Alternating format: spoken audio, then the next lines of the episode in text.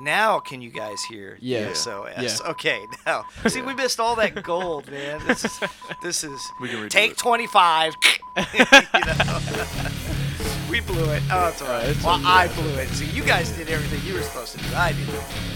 but that's okay because We got takes for a reason. we'll spend some more gold here. Yeah. Um, so, at any rate, you know, like I was telling you guys in the first take, um, that uh, you know we we actually took that storage room and we converted it, we closed it, we plywooded it, and um, my drummer worked for a mattress manufacturer, so he had all this old mattress stuffing, and that's what's behind the plywood. Oh, so like the soundproof stuff. Well, sound resistant. It's not really soundproof. I mean, you can actually you can hear the drums. Um, my, my house in that area is three houses down from my drummer. Okay. It's where my kids live now. Got it. And you can hear the drums all the way down there. Unfortunately, it's out in the middle of nowhere, Yeah. so most of the neighbors don't complain. Yeah. You hear guns firing. Our, our drummer Casey, he's in a neighborhood, but his uh um room is like soundproof closed, the window and everything. Yeah, so you can't really hear much. You can't really hear it outside. either. Oh, just just to let you guys know, um, if don't mention any names, you know, if somebody ticked you off or something like that, you know, don't don't mention their name because Yeah. you know, listen. Yeah. So I mean, They'll be coming after us. yeah, you know, this is gonna go, this is live to this, this is gonna be heard by tens of people. Yeah. You know, so you gotta- Be heard by tens of people. I mean, you never know. You never well, know. you never know who could be listening. Yeah. You know, my mom's not even listening. Your mom will probably listen. Yeah, she probably will listen. What What are they saying with all that music? Hi, mom. Go ahead, do it, do it. Hi, mom. Go ahead. just- I love you. you just- Hello, mom. Mother. oh, that's how Mother. he does it. Hello, hello, mother. okay, now, now, take two. I think it's take two. Yeah. Take two of Yeah. the beginning of Thoughts from a Lawnmower with Will Rouser. And I'm here with some uh, special guests uh, on episode five. And my buddy uh, Nate Penuel Hello, everybody. and Adam Strickland, Yeah. which is his partner. See, I got it right on this Yeah. time. I, Yeah, I couldn't remember. I had it. I had it right here in my notes. Um, but anyway, and they are part of a musical duo called. Garcons Canons. All right, now, would you, again, Yeah. this take, would you go ahead and explain what that means? Um, so it's French, uh, and it stands for the Hot Boys. The Hot The Hot Boys. Boys. Yeah. All right. Do you guys know any? Is that? Um, uh, Or did you look in the A mirror and couple. went? You, you looked in the mirror and you went. uh, yeah, Garcons Canons. That's uh, Yeah. okay. I Yeah. see. All right. Well, um, one of- obviously um, for those who've had a chance to tune in to my previous episodes, one of the things that um, one of the basis for the podcast is that I like to talk about what is Music. my opinion. What uh, there, you, Adam, say that again. What Music. Yes, I like Yeah. music, and I it, it's it's about what I think, and it's you know I have varied opinions on many different things, but one of my passions, of course, is music, and uh, I'm being a guitar player and whatnot, and so uh, clearly these two have a passion for music. Now, I will say uh, that because you guys are so significantly like how old are you Uh, 20. you're 20 and 19. you're 19 20 and 19 well i'm 52 so there's a significant generation gap and and now it's not that that we don't like some of the Yeah. same things because we do but Yeah. um, clearly your style is not in my wheelhouse there's Yeah. nothing wrong with that it just happens to be the way it is and so i kind of would like you you know whichever one of you wants to talk about uh, start off what what is your style what is what is the thing that that let's start off with your style and then we'll talk about some influences and stuff like that I think as far as my style, it's like the modern day version of the old time rock stars. Like all of them, like Metallica and stuff, just big crowds, high energy. And a lot of the rappers nowadays, they're kind of transforming. Like mosh pits are now at like rap performing like groups and concerts. Like you see Yep. mosh pits when that used to be just a quote unquote metal thing to do is Right. mosh at Yeah. concerts.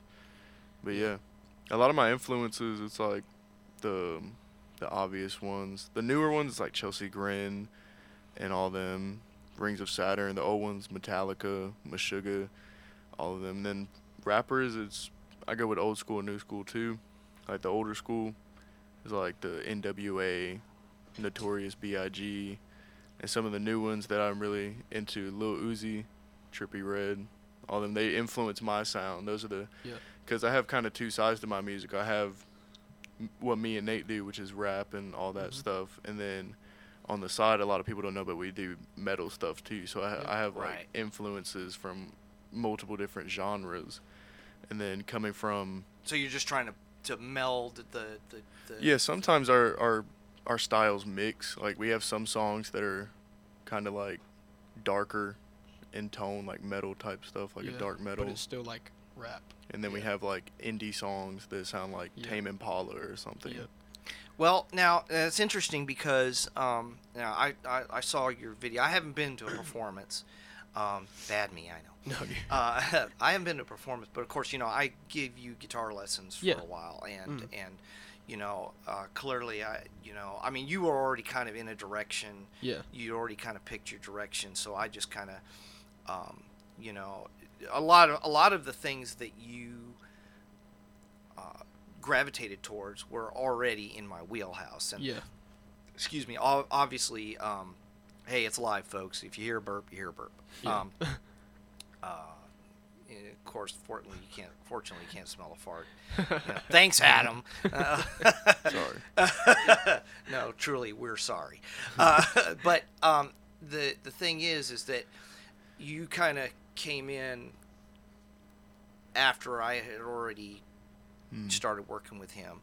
Um, so you know, we're we're this is actually the first time that you and I have had actually any kind of uh, real interaction other than hey man how Mhm. you doing Yeah. nice to meet you you know that Yeah. kind of thing nice to see you um, but uh, at any rate so you you kind of you you kind of went it looked like you were going like a a math metal direction kind Yeah. of thing and then you kind of took a right turn Yeah. uh, and I'm not that's just not a criticism. Yeah. It just it just it it I I I had a I had to kind of see Yeah. where you were going with this because I'm like you know did I did I give him all these guitar lessons for for no reason Yeah. and uh, so kind of kind of tell me uh, tell the listeners uh, tell me how do you you know what what made you take that turn or or did you just kind of look at this as an opportunity and and it just kind of blossomed from there or what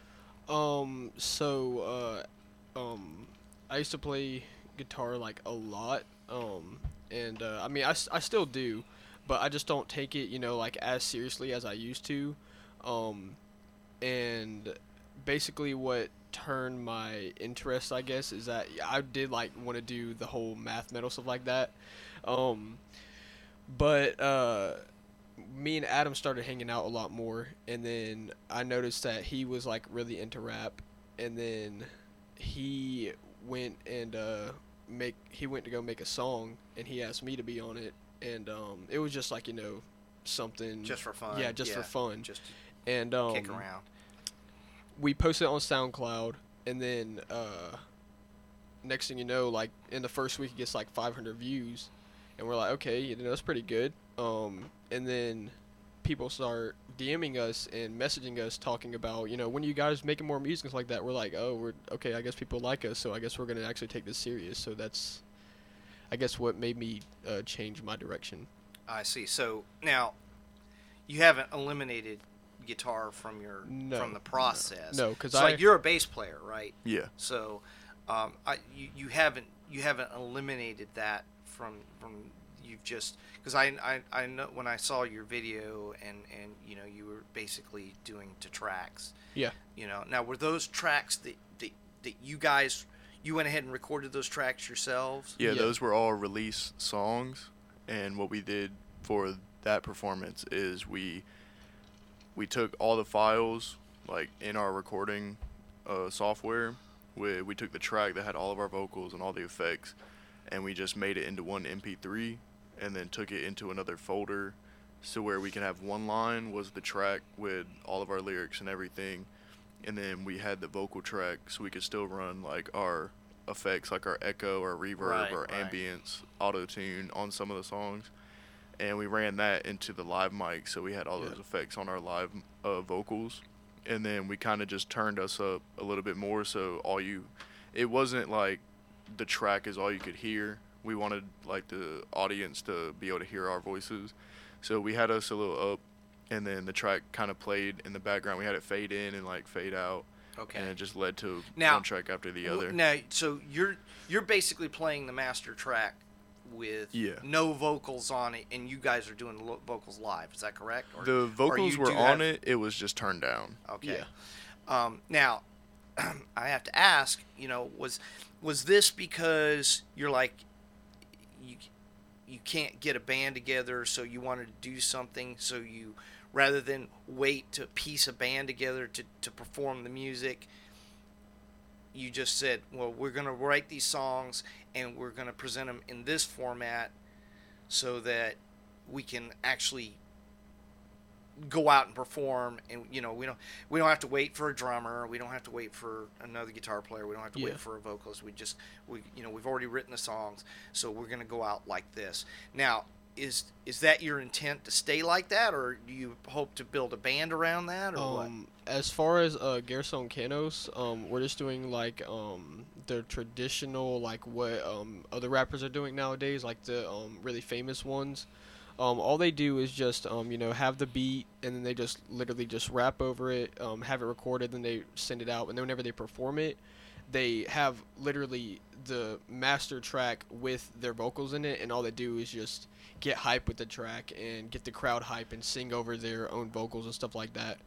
But um, we also do, uh, like Adam said, have another band where um, oh so you have another project then. Yes. okay. Yeah, we have our rap duo that is what mainly everyone knows us for. right And then that's what we performed at our last uh, concert, the 15th. uh-huh. It was our rap group. We opened up for a Yeah. smaller band, the Crooked Cult. Crooked Cult. And then, what, March 7th? March seventh. Yep. March 7th is our next performance, but people were asking, they were like, when are you guys performing again? When are you guys performing again? But we told them we're performing March 7th, but it's not our rap group. It's, It's going to be our metal band Yeah. that I we see. put together. Yep. And people were like, oh, that's cool. We'll still come to it. And then the band that we opened up the last performance, they're going to open up for us. Yeah. And then we're going to be I the, see. the headliner. okay now are- I, I obviously you're going to be playing guitar in that Um, actually, no, you're not no. Um, so uh, I'm the vocalist. Adam's the bass player. Um, then I have uh, my other really good friend, uh, Jaden. He's gonna be the guitarist, and then um, our other really good friend, Casey. He'll be on the drums. now are you ever going to play guitar or are you just Um, yeah. So um, actually on our uh, um, not the uh, metal stuff, but the rap stuff. Um, I actually recorded um, some guitar for the the last EP that we just dropped. Um, and we have it set up to where I'm playing the guitar the whole time in the track, and then Adam's the only vocals in the track. So that way, if we perform it live, since I'm not really good at singing and playing at the same time, Mhm. I'll be able to play the guitar while he sings the song. Ah, It's an- okay it's that's an cool acoustic track. yeah. Okay, that's a Um, good setup. So, so now you're using it for writing, then. Yes. You're, you're you're using it for as a color. So you're not Yep. you're not really trying to be a guitar player. You're just trying to, you know, you kind of, in a way, you're kind of doing like Prince does. You know, he, he Yes, did he yeah. you know he he just kind of. I mean, obviously he was a great guitar player, Mhm. but you know he was also, uh, he was he was a good drummer. He was a good Yeah. keyboard. I, Yeah. I, I, matter of fact, interesting side note. Um, I saw him perform. Uh, I mean, I never seen him live, but I saw him perform. I want to say this goes back quite a lot of years, but I think he was playing on the uh, Rosie O'Donnell show or something to that effect. It was back in the '90s. Um, so I mean, you two were but babies. um, and uh, now they're like huge. But anyway, Yeah. um, the uh, he played piano, and I was stunned at how good he was on the piano. Oh yeah, I bet. He was just, I mean, and then he went from the piano to play guitar because you know he has he had a he had a great band, and he went to play guitar, and I was just like, you know, I, I was never really a big Prince fan, but not because, not more because of his material didn't necessarily appeal. to me. Some of it did, but Yeah. you know, but his musicianship was outstanding. Oh, It was yeah. just amazing. And uh, so, I mean, you know, I, I'm glad that you're incorporating that, and you should Mm-hmm. because uh, know, you, if you're going to draw all colors, you know, you might as well you might as well use everything you got. Yeah. Um, so, have you noticed now this? this kind of this uptick all it, it, it's has it is it because you haven't been really together all that long Yeah. i mean i know you've been friends for a little while but Yeah. Yeah. um as as a as a musical unit you haven't Mhm. really excuse me again um you haven't really uh you haven't done much playing Yeah. so uh has has there been like a, this upswing of fans or Uh. Yeah, Yeah. actually. yeah. So Yeah. we started probably a year and a half Don't even get ago. me started on the psycho ones. well do do tell oh god. We we started around a year and a half ago, and then our first performance was actually January, February Um. It was. of last year this year, oh this Uh, year so yeah. this was this month I. then. I think it was. last month. Uh, no, it was January. It was January. oh January. so it was 16th. january okay Yeah. January 16th was our first performance, Yep. and that was in Columbia, South Carolina for this. oh hip-hop that's right thing. yeah i remember hearing about that now, now you know was were they pretty receptive to Yeah, they gave us a lot of feedback on stuff that we could do better, but it was mainly they pretty much gave us the feedback of nothing is wrong with your music, just have a little bit more stage presence. ah And yeah that, that was our first But- well that's yeah i mean you know The- that's that's typical yeah, but we totally switched it up. getting Yeah. your feet wet The- yeah, kind of thing We switched it up the next performance. The though. only thing wrong though with uh, that performance, I feel like, um, was that it was um, they just didn't really set everything up right, if that makes sense. Oh, And- it, oh, oh, believe me, it Yeah. makes sense. yeah, and uh, like like for boy, does that make sense. um, the, the- mics were super yeah, hot. Yeah, the mics were super hot. Adams was too low. Mine was way too high. So in if you um I'll show you a video later of us performing. You'll hear me like screaming over Adam. right. So I have to hold my mic like way Right. out here, you know. So you had to make it just. Well, let me tell you, fellas. I, okay, I've I've been there. Yeah. Okay, I've had great sound guys. I've had bad sound guys. Yeah. I've had great venues. I've had bad venues. Yeah. Okay, I can tell you, I've. Have you ever, have you ever seen the movie Spinal Tap? no.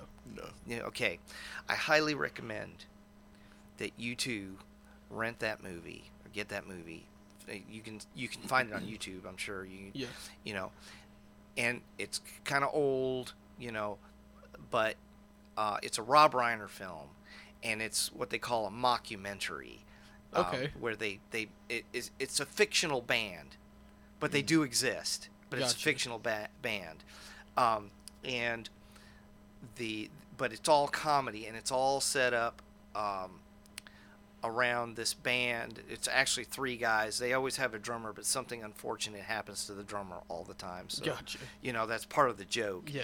And then, but th- there's all sorts of things in it that you will see, and every people, everybody, every people, everybody who's ever watched that movie, every rock band will tell you that they have a Spinal Tap moment. Yeah. You Mhm. know, one of the one of the classics in the movie is uh, where they're supposed to be coming out of uh, the these these uh, uh, cocoons, all right, on stage, and so the the lead guitar player and the rhythm guitar player managed to come out of their cocoon, but the bass player is stuck in his cocoon and he can't get out. And the song finally ends, and all of a sudden it opens up. And there's another one um, where they use a set for Stonehenge, Okay. and it's just I don't want to give the whole movie away, but Yeah. it's it's stuff like that. Or another one where they're supposed to be booked to play this this awesome place, and it turns out to be uh, some kind of old folks home dance or something like that. So you got this heavy metal Yeah. band, you know, and it, really stuff like that happens. Oh yeah. Yeah. It, it does happen, and it's it's called paying your dues. It's Yeah. it's, it's just all part of it. I mean, if you you know you you're a fan of Metallica, you know, and I remember, I remember when Metallica came out. I was 15 when when 14, 15 when their first album hit, and uh, you know you, you read the stories of some of the stuff that went on, and, and you're just like, yep, there's a Spinal Tap moment. Yeah. And all bands have these Spinal Tap moments. We've had them. Uh, it's and you kind of look back at them and you kind of laugh because it's just it's all part of the experience Yeah. you know so i'm going to tell you if you're going to if you're to do this expect crap Yeah. i mean you know but the music's worth it you know it, Yeah. it's fun so um, now uh,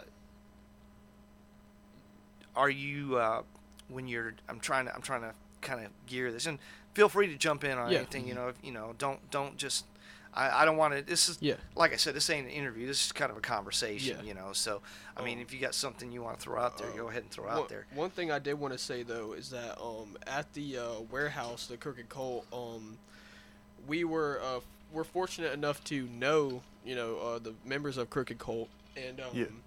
since they like own the warehouse, um they let us uh set up and sound our own stuff. So Oh, that's Wow. cool. Yeah, that's yeah. good. Yeah. So while we were performing, I was um doing the sound myself, so that way nobody else would mess it up because yeah. you know. Yeah. Well, and, and I'll tell you, and that's that's pretty cool that, that the band's gonna let you do it. There's an old saying because it used to be a, a lot of bands. You know, the opening act they would, what or not the opening act, but the headline act they would just make sure that the opening act didn't have enough stage space. You know, or they couldn't use certain kind of lighting. Or Yeah. They weren't. You know, we're not gonna have. You know.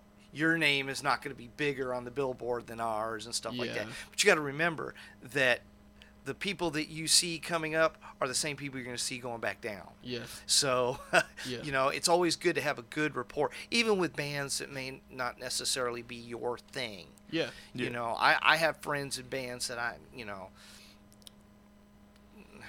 their their their music doesn't do anything for me. But Yeah. it's not. That's just my personal taste. Yeah. That's that's not. It's not anything to do with them. It's Yeah. just you know that's not my personal taste. Mm-hmm. I'm in the same way. I've had people come to perform and say, well, you know, I ha-, you know, I'll be like, what do you think? And they're like, well, I have to be honest. It's not really my thing. That, that's cool. Yeah. I'd rather you be honest with me. You know, you know, I don't, I don't, I don't want somebody to, to pretend to like something that they that they don't like. Yeah.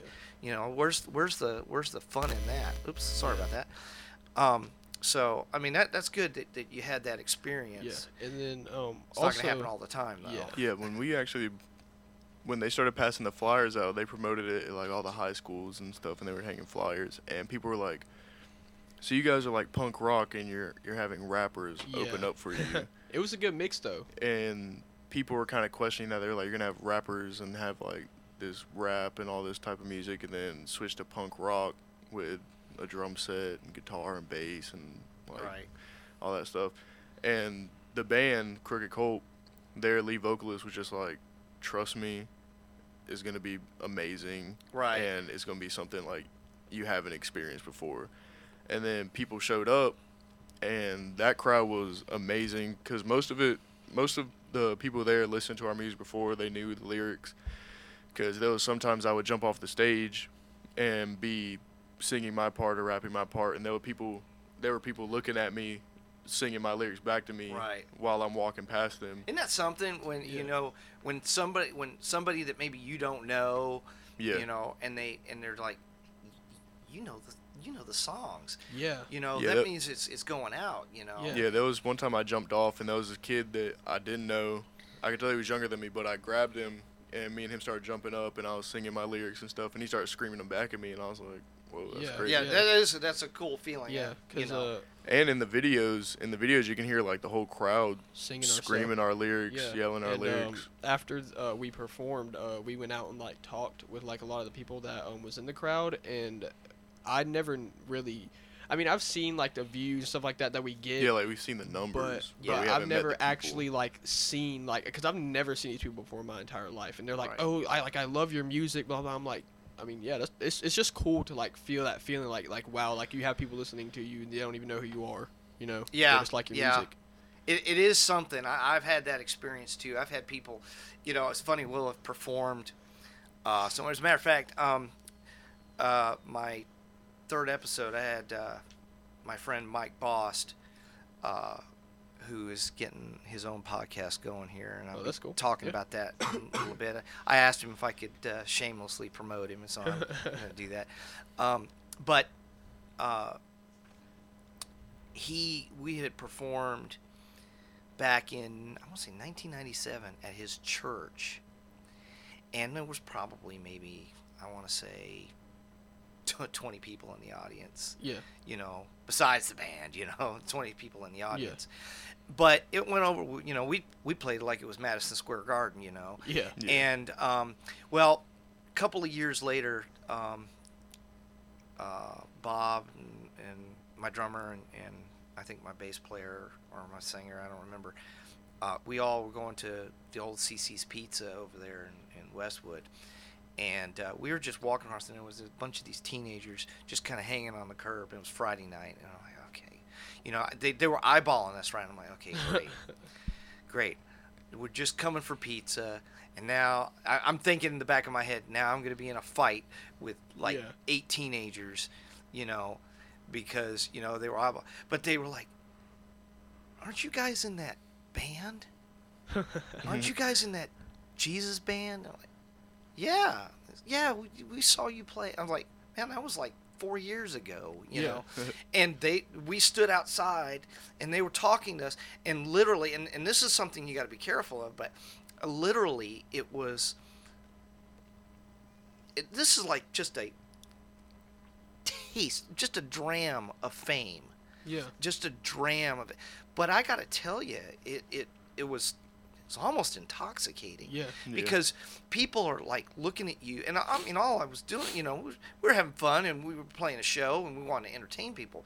But it is amazing how people will receive you like that, Yeah. you know. So I imagine what, you know, that's that's something that's got to do something to people's egos. Yeah. So you know, you need to be careful of that. I mean, that that is something you always got to keep in the back of your mind. Yeah. Yeah, there was um one fan that I met that he didn't even want to walk up to me Oh yeah. and say hi or anything, and he ended up coming up with um a couple people that I know and they knew me, but he didn't know me, so he walked up with them and they were like, "Hey, he wants to say hi," and I actually been DMing him a lot. I've been talking to him.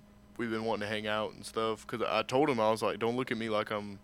a celebrity or something. Look at me like I'm a normal person. You can walk up to me. You can have a conversation with me. You Yeah. can say, "Hey, I'm not gonna." Like I don't have a security team like waiting to jump on you if Right. you walk if you walk within like five feet of me. I was like, I just like I make music because I like it, and if you listen to it and like it, then come talk to me about Yeah. my music. that's that's that's you know that's what I'm here for. Yeah. And so well now it's interesting. Let's kind of let's kind of segue a little bit. And I mean we can Okay. always come back. You, look, feel free to just uh, Yeah. say, oh I, I thought of this and and you go ahead and throw it in if you want. But um, so in your music, Mhm. Everybody has their you know some people you know like to deal with dark stuff some people like to be peppy some people like to you know what is the subject matter that or is it is does it run the gamut or do, do you you know what is it that what is it that, that you feel passionate enough to write lyrics for you know Mainly relationships. Yeah. I think that's the We we basically just write our lyrics off of um relatable things uh of from people that's Yeah, we- our, our age. we want people to relate to us. Yeah, and um, uh, our lyrics um, vary. Um, some of our stuff is a lot more peppy. Some of our stuff is a lot more dark. Some of our stuff is like you know mediocre, whatever.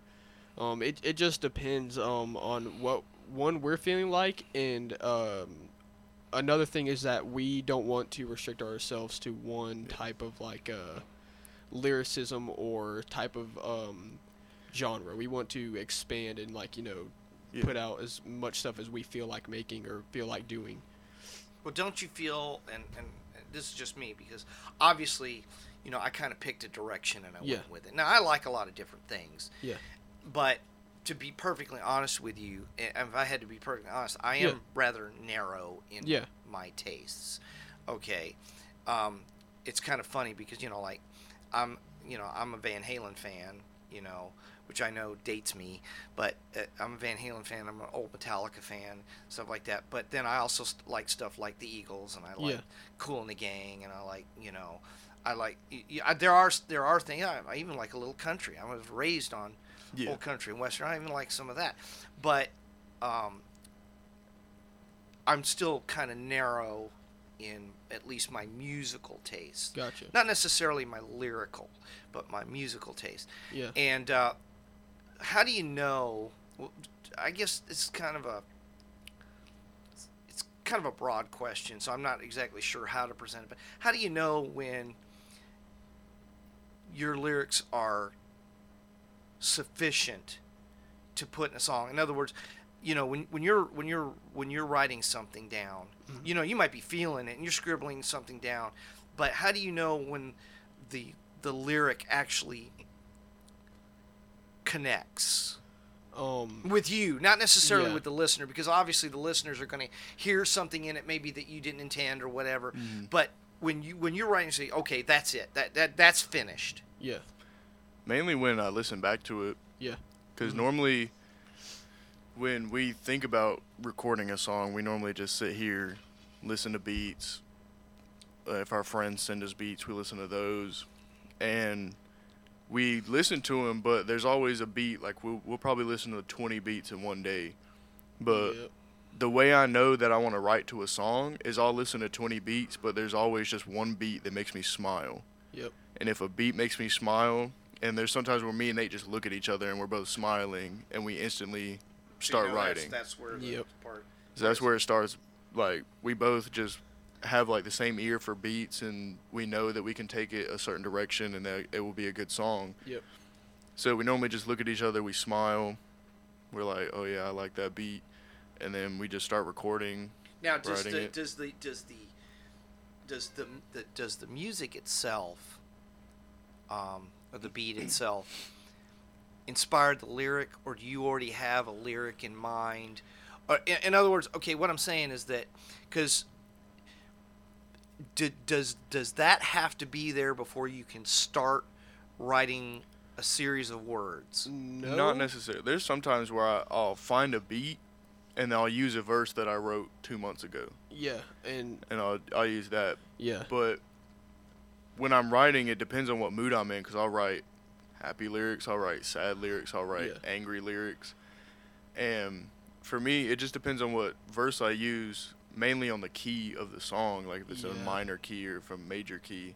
Like if it's minor, I'm gonna go look Be more, sad or melancholy like, a, kind of like thing. a sadder type beat, maybe like a like a, if it's slower even, because mm-hmm. it, can be in a major key, but if it's slower, I may still take it in a sad direction. Yeah. And more of the up upbeat, high tempo, high energy type beats, I'll normally take it in like a happier, or just like kind of like a bragging, Yeah. like and with my lyrics, like bragging about this, bragging about that. Oh, so there's a bravado in it, Yeah. and that kind Yeah. of thing. Um, and uh, also, uh, so me and him write lyrics differently. Um, he can uh, write lyrics like um, just really like any time. Um, and you know, and then he'll bring his lyrics back that, like he said, he wrote like two months ago, put it on Right. the track. For me, um, I write whenever we have a studio session. Um, so Oh, so you're you're kind of like the, it's it's the session and inspires it. yes, exactly. Whereas you you might you might have a line and and Yeah, like I'll be at work and I'll think of a line, and then I'll end up writing a hook and a verse Yeah. to- with just one line And- that popped in my head. And then also, um, another thing is that um, for me, whenever I write my lyrics, um, I'll hear the beat um, or you know the track, and I'll um sing a melody in my head um and then sing just you know random gibberish over the uh, track and then record it and then I'll listen back to it and then I'll fill it Oh, in. you'll shape. You'll yeah shape the so I, so I'll put the lyrics in Well, there. you know that's not unusual. Both both styles. I, I've I've heard several people. As a matter of fact, um, uh, again, this tells my age. Um, I was reading an interview just years ago. Uh, no, no, I was wa- I was uh, I was watching an interview with Ian Gillan from Deep Purple, Uh-huh. and he would say that what he would do is, you know, the music has to come first. So he Yeah. would go in and he would he might hum a line and he might say random gibberish like you said, and then what he'll do is he'll go back and he'll shape. He'll have an idea in mind and then shape the lyrics to the story or whatever. But he's already got the pattern, the the vocal pattern, everything's pretty much already in place. It's just now he changes the vowels to words Yeah. that, that make sense. Yeah. And then I've also heard people who will like write something and they might they might they might write three lines and then never touch it for a year. Yeah. And then all of a sudden bam, the rest of it comes. Yeah, I've done that. And um, now, have you ever written something and then look back six months or a year later and go, that was really dumb? yes yeah There's Yeah. probably We have a few tracks many um, in our uh, MacBook right now that is uh, complete uh, boo boo Yeah. Um, but uh, that's just because that's whenever we were trying to find our uh, like sound, I guess. Right, yeah. Um, but e- even then, like um, we literally just recently started on a track and we was like, nah, like this is no, we're just gonna leave Yeah. it here and then come back to it later. Um, Well, that's part of the creative Yeah. process because, you know, I, I've I've I've heard this that that a lot of artists, and it doesn't matter what genre it comes. A lot of artists say, man, you know, I I'd say about ten percent, and that's that's that's that's a positive. I mean, that's like yeah, that's you know top nine. Ten percent of the material that I write is worth anything. yeah. So you, real. you imagine like ninety percent. You Yeah. know, I'm like, man, I'd almost not be willing to waste my time. mhm. And but then again, what they'll tell you whether whether it's uh, someone who writes books, a, a- a writer, or somebody that that you know whatever it is, a painter or something like Yeah. that. I mean, they are constantly painting. They're constantly writing. Excuse me. They're constantly putting pen to paper. They're constantly writing riffs. I mean, I do that all the time. I write riffs all the time, Yeah. and a lot of times I've, I've, I've finally. I mean, I'll actually re- record them or I'll jot them down. I'll transcribe them or whatever, and then I won't even touch them again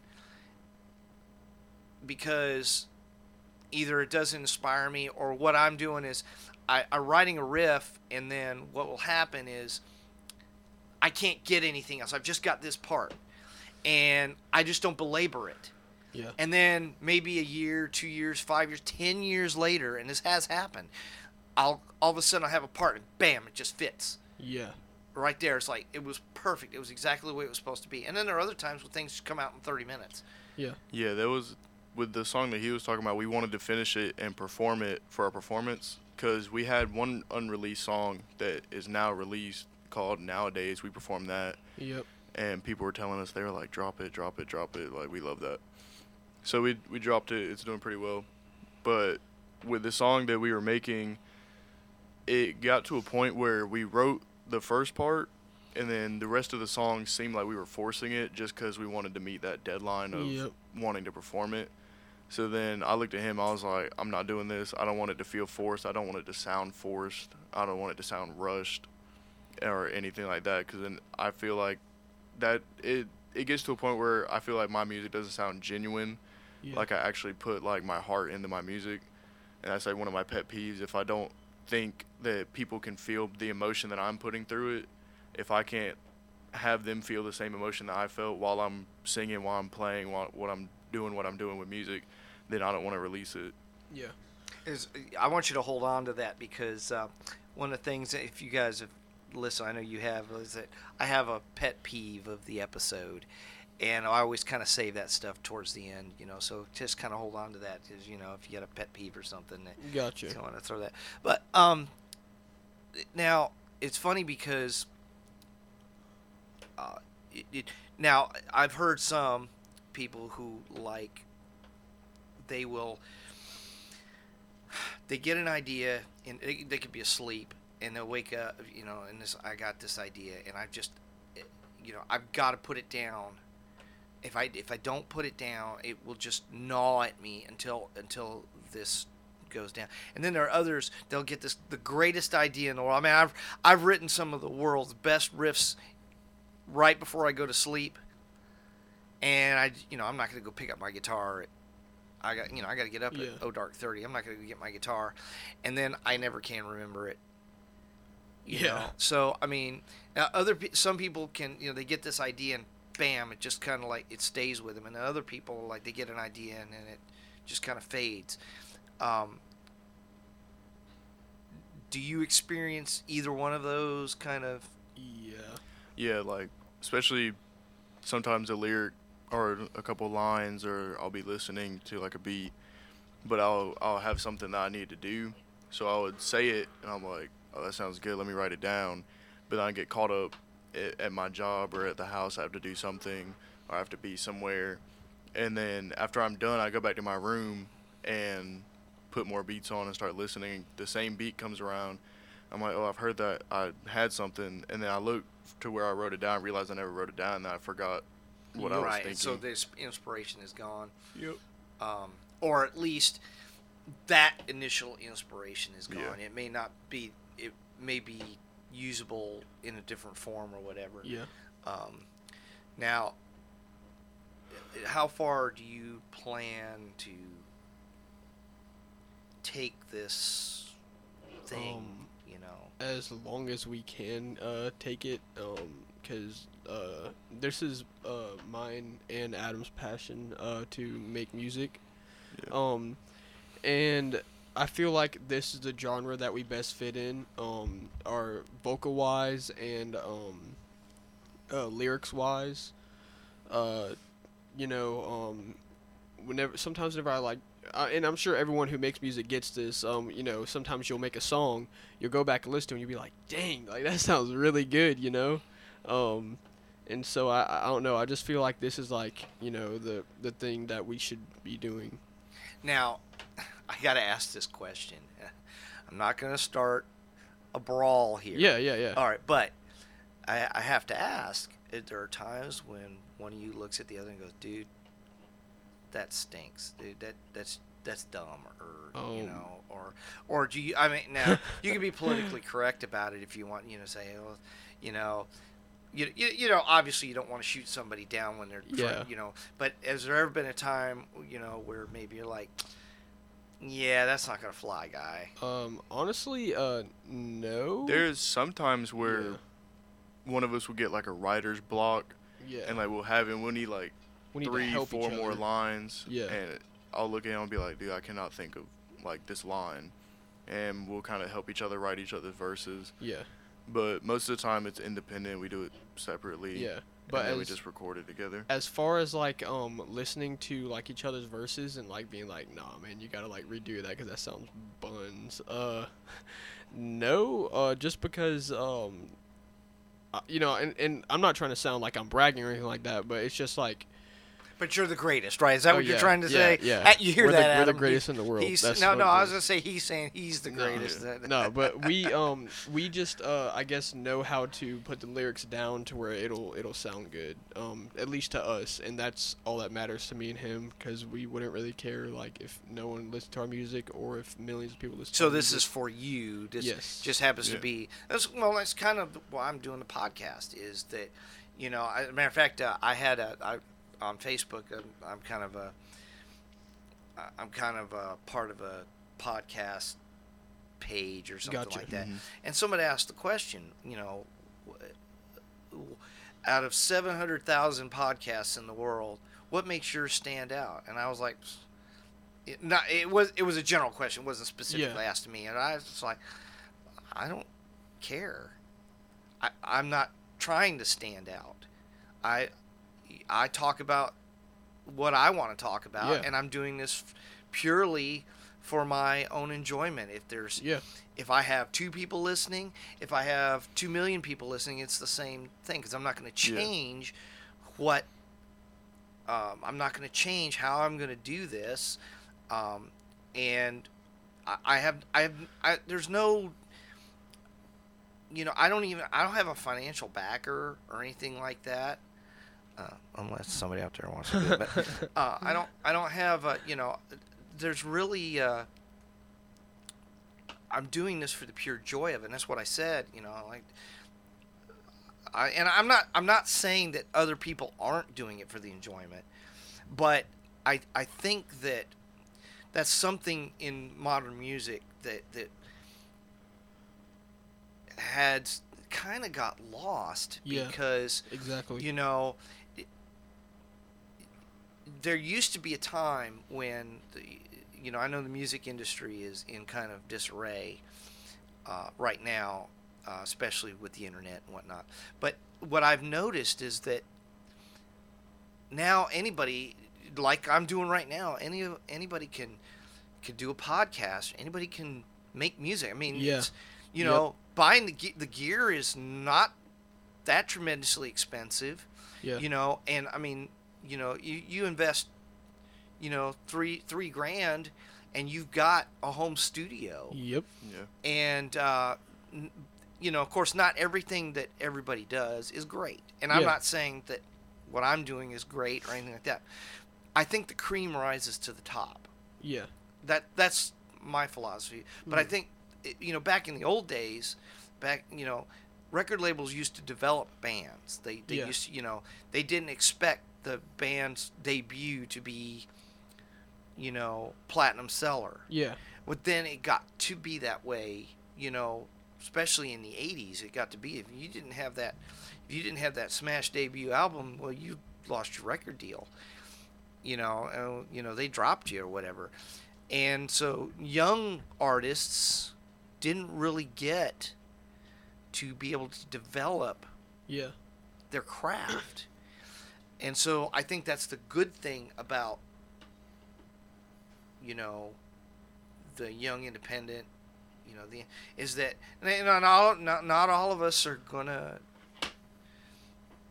uh, be able to make a career out of Yeah. this. Yeah. Mhm. Um, and uh, another thing, like you said, um, you know, you're doing this for your own enjoyment, and you know, you don't really care what anybody else has to say about, you know, um, what you do, and that's how it is for me and Adam too. Like uh, our signature sound is, um, you know, uh, like emo singing, like you know, like um, scream Yeah. type singing, um, Yeah. and, and for our background uh, vocals in, in our music for our um, uh, rap, and um, you know, I've heard people uh, tell us before, you know, you, you know that oh that sounds bad, you know, you need to cut that, you need to cut that crap, you know, it's it's not good. I mean, but then again, I have you know who, who cares what people Ex- think? exactly, exactly, and, that- Who cares what we people we think? have we have more people telling us, hey, make more music because they like that sound, less than people that are saying, or more than people that are saying, oh, you need to stop doing this, or you know, because I'm not gonna take their opinion because I'm making what I want to make. Right. Yeah. Now, it, you know, and and this is one of the reasons why it's it, like I told, uh, like I opened with this. You know, your guys' music is not really in my wheelhouse. Yes. Okay, that's not a criticism, and, Mm-hmm. and sometimes, sometimes people would take that as a, as a okay, well he's Yeah. not trying. No, it has nothing to do with that. Yeah. Well, you know, I know you. Yeah, and I, and I and, completely you know, understand that too. I know you, and I know where you come from, so I I understand. You can't. You can't do. It, it's not. It's not your. My path is not your path. Yeah. And and I can't. You know, for me to say that that. You know, and I now and I'll be honest with you. There, there's a lot of things that I don't like for for various musical reasons. Yeah. But when I say I don't like it, it's like, okay, I don't like onions, okay? Yeah. And they don't like me either. so we have that mutual understanding. Make you cry. Uh, uh, yeah. Um, but that doesn't mean that you, you ever watch uh, Diners, Drive-ins, and, Dri- and Dives? Uh, Guy Fieri does that Yeah, yeah, thing. yeah. Yeah, I've okay, and seen he it. goes to those places. Man, I want to go to some of these restaurants, but Mhm. every single time they put onions, Onions, yeah. in everything. but you know what? I'm one guy with this one particular quirk Yeah. you know, that doesn't mean that the food that they're cooking isn't good. Yeah. That just means I don't like that ingredient. yeah. Okay? That doesn't say anything about the quality of the chefs or the cooks. And that's the same thing with with the music is that because I don't like a particular ingredient has nothing to do with the the writers. Yeah. You know, it doesn't have anything to do with that. You know, I'm not going to listen to it Yeah. you know, I'm not saying I wouldn't, but I'm just, I'm Yeah. I'm speaking generally. You know, I may mm-hmm. not necessarily listen, but I can respect. It's like this. I, I'll even say this: I am not a fan of Madonna. Yeah. Okay. now I know that I know this. You know, I'm not a fan of Madonna. However, bother. I respect how she's built her career. Yeah. Yeah. I'm not a fan for various reasons, Yeah. but I respect how she has built her her brand. Okay. And I mean, you got to hand to it. Same with Prince Yeah. you know my my distaste for some of his music doesn't mean he wasn't brilliant Yeah. it just means that that's not my style okay and i guess that's the same thing that i would say you know i can find brilliance mm-hmm. i can find creativity even in things that i wouldn't necessarily commit myself to if Yeah. that makes any sense Yeah. And so uh, you know and you shouldn't you shouldn't really you shouldn't even care about my opinion Yeah. and I, I put you know my as a general my you shouldn't you shouldn't care about that because that's not how art is built Yeah. you know and you even said yourself earlier that you know you're trying to relate to your crowd Yeah. now, I have to ask this because, you know, one day you guys are going to be in my position. Yeah. So, mm-hmm. have you thought about how think of, think of the songs in your life that are timeless. Stuff that that I mean, you can even stuff that you listen to before that, that you listen to now that was written before you were born. Yeah. Yeah. You know, as, I grew up with uh, I was not grow- I did not grow up with rock and roll, though we did have Elvis. So you Yeah. know. Yeah. but I grew up with the the dev- the the dividing line of my dad's music, my mom's music, my parents' music versus mine. But I don't see that gap anymore. My son listens to stuff that I loved when I was a teenager Yeah. Yeah. and my son listen now he he does listen to some hip hop but he knows he knows virtually all the same songs that I grew up loving Yeah. Mhm. he knows it now part of it's because yeah he was raised with it but I was raised with my dad's music and although I don't I don't dislike some of it I don't really listen to much of that but my son listens to um, virtually everything I listen to and not because I made him Yeah. as I'm noticing this this this this that gap is not there anymore. And so you think about some of the timeless music that was written before you guys were born. Uh-huh. And how does that relate to you? And how can you be timeless? Do, do, you- do you understand what I'm Yeah, asking you? Yeah. Um. So uh, for me, something that uh, like is timeless, I guess, like something that's been written before, like I was born, that we were born. Um. You know, people like um. You know, Tupac. You know that he's a, a legend in you know the hip hop and rap, um, genre. Um. People like Metallica. Mhm. I mean, everyone's at least heard of Metallica, you know. Right. Like, and even if you haven't heard their songs, you've heard the name before. Right, Like it's it's familiar to everybody. Um, the thing that makes uh, them timeless, though, I feel like, is that um, like Metallica, um, I've like you know read up on stuff about them and stuff like that, but I didn't grow up in that time period, so I don't know if I'm exactly correct. But I do know that um, they were really like one of the first people to actually start getting into thrash metal. They were they were Yeah. they progener- they Yeah. were, you know. Yeah, and so There was like this. There was there was Motorhead. There was the new wave of British heavy metal. The Iron Maiden, Judas Priest, uh, even Def Leppard was a part of that. Um, and then and Black Sabbath, um, which actually wasn't the new wave of Yeah. British heavy metal. But then you know, um, and then out of the, you know Motorhead, Yeah. and then and then really what what Metallica was was Motorhead and kind of a little bit of the punk ethos, you Yeah. know that yeah. and so that that was definitely different from Exactly. the from the Motley Crues and the Ratts and Yeah. the, you know the the LA scene that um the what they call the Bay Area thrash Yeah. now is is it, you know Yeah. the big four you know Metallica Megadeth And I think one thing that makes um, most of the timeless artists that people think of, like Tupac, NWA, Metallica, all those big names that everyone knows, even if you haven't heard their music or if you don't actively listen to their music. I think it's because they brought a new sound to the table when everything sounded the same. yeah. Um. Because it, it seems like in music, at least, there's peaks of just everyone sounds different, and then it kind of just plateaus, and everyone Yeah. has the the same same. yeah sound, And then it. even though they changes have like their unique thing to Yeah. it. If you look at the big picture, it all sounds the same, Yeah. and then a new artist will come up and create a new sound, Yeah. and then blow up, get famous. But do you think, because you know, one of the things that that that, and I know that's kind of devi- de- deviating from the question that I originally asked you, but um, one of the things I noticed, and you know, again, I'm going to refer to Van Halen because, Yeah. well, you can go back to let's go back to like Led Zeppelin. Yeah. Okay. You know, in the '60s, one of the things that people is like you could hear on the radio, you could hear, um, hear the Beatles, Yeah. and then you could hear the Four Tops, and then you could hear Janis Joplin, and then you could hear the Stones, and you could hear, I mean, and you could hear Curtis Mayfield, and then you could hear um, the Mamas and the Papas, and and you, you had this you had this very wide spectrum of Yeah. artists in the same radio station.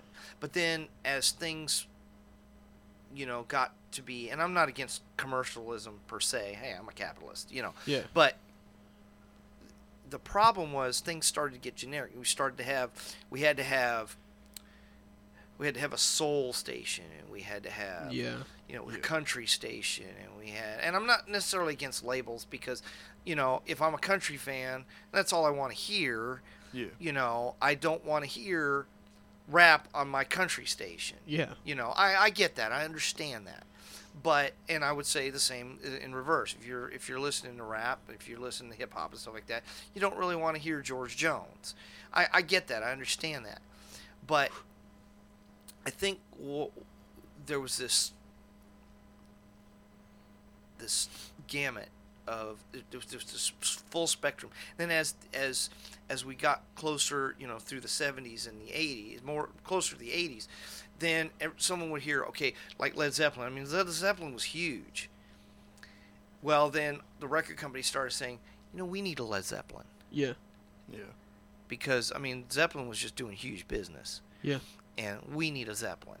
And then when Van Halen came out, you know what? We need a Van Halen. Yeah. You know, Warner Brothers got Van Halen. We, you know, here we are at Yeah. Elektra. We need a Van Halen. You know, we need Yeah. a. Excuse me. We need a. Uh, and then of course when Nirvana came out, uh, you know, we need we need a Nirvana. Yeah.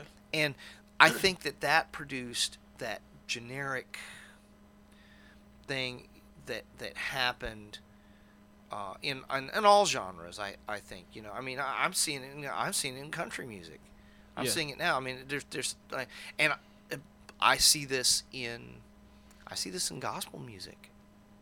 Yeah. Oh man, I I- it's it's horrendous There's- and because you know it is a business. Yeah. Okay. Well, you guys and and us guys, we're not really not in the business, Yeah.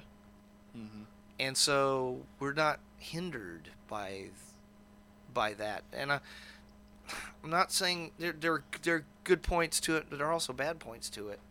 Yeah. And I think that's what you're saying to some Yeah. extent. Yeah, and um, also um, what we were talking about earlier, the uh, the timeless thing. Um, I feel like the key to being timeless would be, in my opinion, is to take something that's popular, um, like Metallica did, put their own spin on it, and then they start putting out this music. Not everybody, not everybody's gonna like it at first. People gonna be like, you know, this is trash and stuff like that. But then you're gonna get people that's gonna start listening, just like um, uh, XXXTentacion. Um, he was like, whenever he first started coming out, everybody was like, oh, this is like garbage because he he took rap and then put like you know super like crazy like screaming like crazy uh, metal vocals on it. And then people was like oh you know like, I actually like this you know it's a good mashup how he how he does this. And he was like one of the first ones to do this.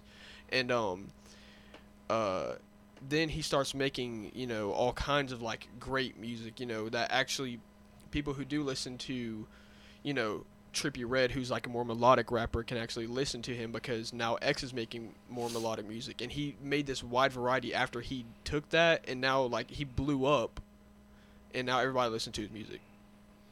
So, all right, now let's kind of kind of shift a little bit, you know, uh, because we're kind of kind of mixing business and creativity and Yeah. stuff like that. Um, you mentioned you mentioned earlier uh, about writer's block, and uh, what do you what do you personally do about that? Uh, if I ever experience writer's block and then if I'm next to him and he can't help me, then We're that's done. normally when we just take a break. We're done. We just take a break, give ourselves time to maybe like hear something that inspires a lyric or like see something that inspires a lyric in a line and we'll come back the next day and most of the time after we take like a day off and just not even think about it out of nowhere something will come to your head to finish Yep. it so then we just come back the next day and it's normally done but Yeah. normally if we can't help each other and we both have writer's block we just take a break until something happens we don't try and Yeah. force it really And uh, another thing that helps with uh, writer's block for both of us is that um, whenever we make a lot of music together, um, like back to back, it starts to get to a point where we can't write anything, we can't think of anything. So then we we will literally take like a month to two months of literally not even writing or listening. I mean, not listening, but making, trying to even make music. Then we'll get back on in like two months. So we have like all these ideas popping off. You know, we made uh, Eyes Closed and then we didn't make music for like what like three four months and then i think it was like three months because we didn't have a computer or anything to s- Yeah. yeah and so then out of nowhere i hear this beat and then i sing a melody over it and then literally like ideas just It just starts off tumbling right. out, yeah, yeah. and that was uh, trying to get you and um What do you think? What do you think that is? I mean, what what do you do? I Is think it, is it a mental state? yeah, I it- think it's my brain just getting tired of like you know just trying to think of all this stuff, you know.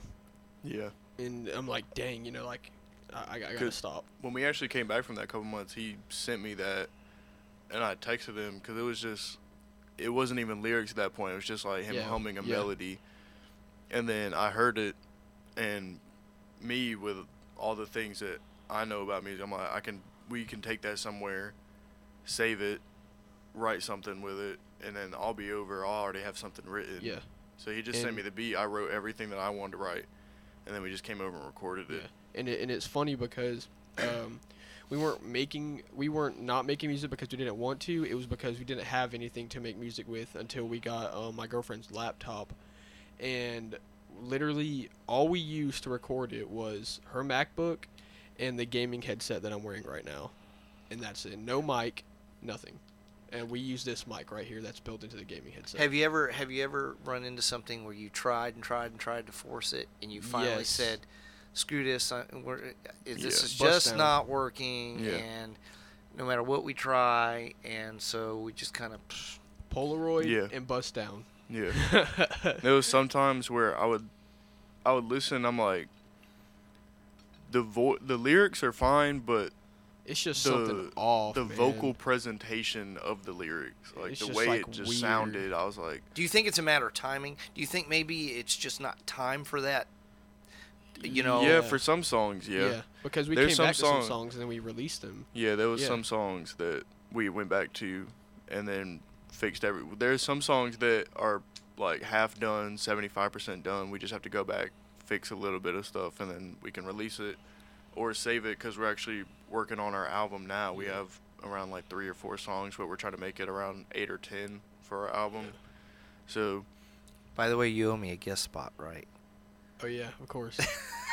yeah, I do. I'm sorry. No, yeah, you. Yeah, Shameless self promotion here. but then um And see, and that- now, now, now as a, s- as a side note, I, I say that I only half facetiously because, um, like I, I, you know, I've I've spent a great deal of time telling you that what you do is not really in my wheelhouse, yeah, but uh, I've I've seen some collaborations from worlds way apart. yeah, like Tim Henson from Polyphia, and um, Young Bands. and and all of a sudden, as a matter of fact, I, I think this was in two, 2013. Um, it was LL Cool J, and he had Eddie Van Halen play Yeah, on a track. Wow, how in the world do you get that? yeah, And, uh, but, you know, Eddie's philosophy and apparently LL Cool J's philosophy is look, you know, I, he, he LL was like, hey, I'm the best in my field, and I want the best on this track. yeah. Michael Jackson did that, you know. yeah, with Eddie Van Halen. Yeah, right? well, he did. Yeah, I don't know if you know this or not, but again, and I'm good. I'm showing my age, but the the members uh, almost I think it's like three quarters or four fifths of the band Toto yeah. was on Thriller. Oh wow, yeah, Yeah. I did not know that. Steve Lukather, the, the, the like on Beat It, you know the song Beat Yeah. It, the initial riff, that's Steve Lukather. That's guitar player for Toto. Yeah. And It's Eddie uh, Van Halen at, at the he ending, did though, the right? solo. Gotcha. Okay. Yeah, he did the solo. Um, and then uh, uh, David Paich, who wrote like Africa, the song Africa for Toto. Yeah. Uh, yeah, he, he he's the one that wrote Human Nature on Oh. uh, on uh, Thriller. Yeah. And you know, I mean, you look at the album credits and you can see, I mean, and and and you got to understand those guys, those cats were all session guys. yeah. Yeah. Um, they they were, as a matter of fact, Steve Lukather has thousands of recording to his his name. You, are you familiar with the song uh, "Dirty Laundry" by Don Henley? Yeah. Okay, the second guitar solo that's Uh-huh. Steve Lukather. Okay. Yeah. You know the song uh, by the Tubes, uh, "She's a Beauty." Yeah. Mhm. That all the guitar parts that's Steve Lukather. Yeah. See, and and it's weird because like nowadays, like if someone's featured on a song, their name has to be on Mhm. the track. Back in the day, you know. Well, um, that you know that's that's how you got paid. Yeah. you know, I mean, and and it's, to have those kind of credits, and so you know, I'm not. I, I, I- but the interesting thing about it is that a lot of these cats they were very diverse. You know, they they might be known for a style, but they played. I mean, artists played cross-platform all the time Yeah. Yeah. you know and uh, so uh, i told you you know uh, if you know i'll do a solo you cut it Yeah. pace it however you want to do you know because i have to diversify my my own creativity too Yeah. you know i have to you know i have to be able to try new things and i mean you, you probably won't get me to play live with you Well, you know maybe. or maybe I don't know. We'll see. You know, but uh, what I'm saying is that sometimes th- those kind of things breathe a fresh air Yeah. into the in, into into the muse, you know, kind of help. And and that uh, I, that was going to lead me to a question that I was actually going to ask you earlier was that when you take those breaks, you know, Mhm. do you find that some of the stuff that you've been listening to filters down into your into the music that you're writing? Uh, Most of the time, I'm it's, it's if i I'm working on a song, if I'm not working on a song, like right now we're not really working on a song, Yes, we are. then well yeah we We have our first disagreement, folks. but I mean my part's done so I don't have to worry about writing. nah, nah, nah, nah, nah.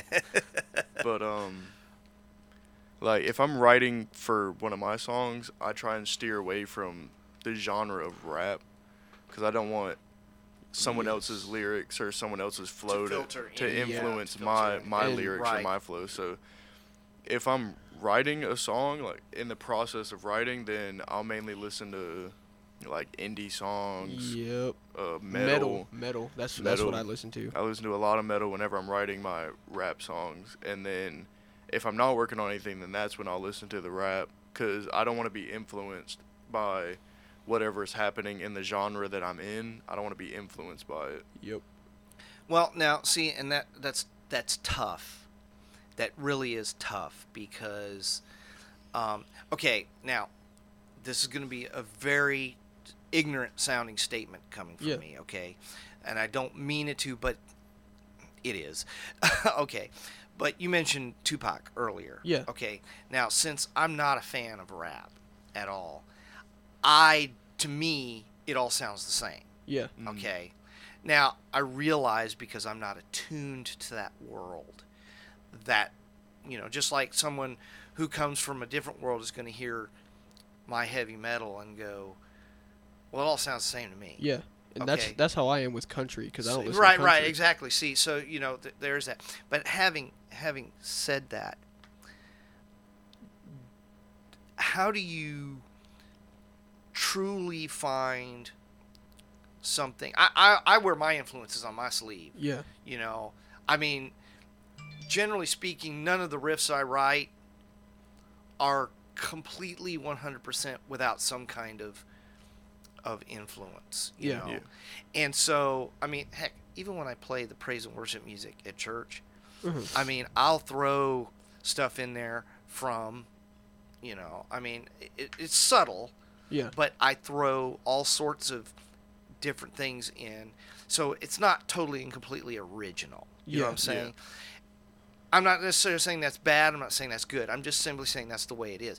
And so I guess, how do you discern what is different from Um, your from your influences? How do you how do you look at a piece of music and go, or or, or a set of lyrics and go, yeah, I haven't heard that before. Um. Well.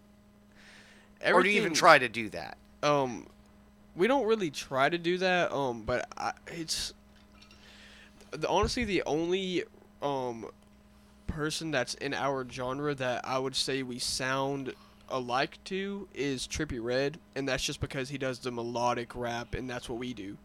But um, every other like melodic rapper, we I don't know, we just sound a lot more different. Um, just because we we integrate like soft, you know, R and B vocals, but then we also have that you know like screamy emo singing in there too. But everything's like kind of already been done nowadays with music. Now I'm not saying that you know like there's gonna be Hey, I, Yeah. I'm I'm with you. I, I Yeah. hear that. I I've, I've like you know what more can you do? yeah there's Yeah. already been like like literally everything's already been done. Um But you know, people have said that about like I was I was reading an article with Joe Satriani where he said, you know, what more can we do? Now this was back in the '80s. Mhm. You know, what more can we do? Well, we've started to see. yeah We're starting to see, you know, more can be done, yeah and I think it takes people with vision to be able to do something fresh yeah and do something new. You know, because you you you know we're not reinventing the wheel here. yeah Yeah. Like I think a good example is Polyphia yeah cuz most definitely they're they have amazing guitarists, Um, Amazing uh, drummer. amazing everything like Yeah. everything about them is amazing. But at the same time they're also they have influences from metal and all that type of stuff with the guitars and the drums and the different they started type off of doing like solos. djent stuff Yeah. Yeah, Yeah, they I used to remember- they used to remember. djent a lot when djent was like first like becoming really popular, like probably like what eight ten years ago. Yeah, somewhere around in there. Yeah, Back when, When- like uh, Periphery and Yeah, yeah, like yeah, yeah. 2010, 11, 12. yeah.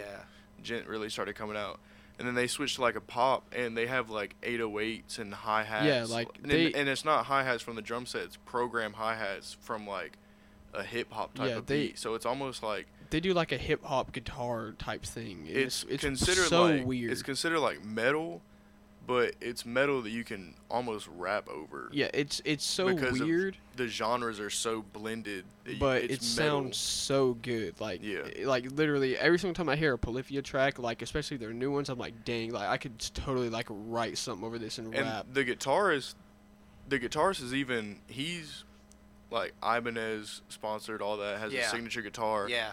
But on the side, he's a producer for some of the biggest rappers. Yeah, He produces their he makes their beats, he composes all the beats, he programs it, he mixes their vocals for them and everything yeah, on the side, and then his main thing is a metal guitarist. yeah, Now, okay, now I that, that leads me to something, and this is kind of near and dear to my heart.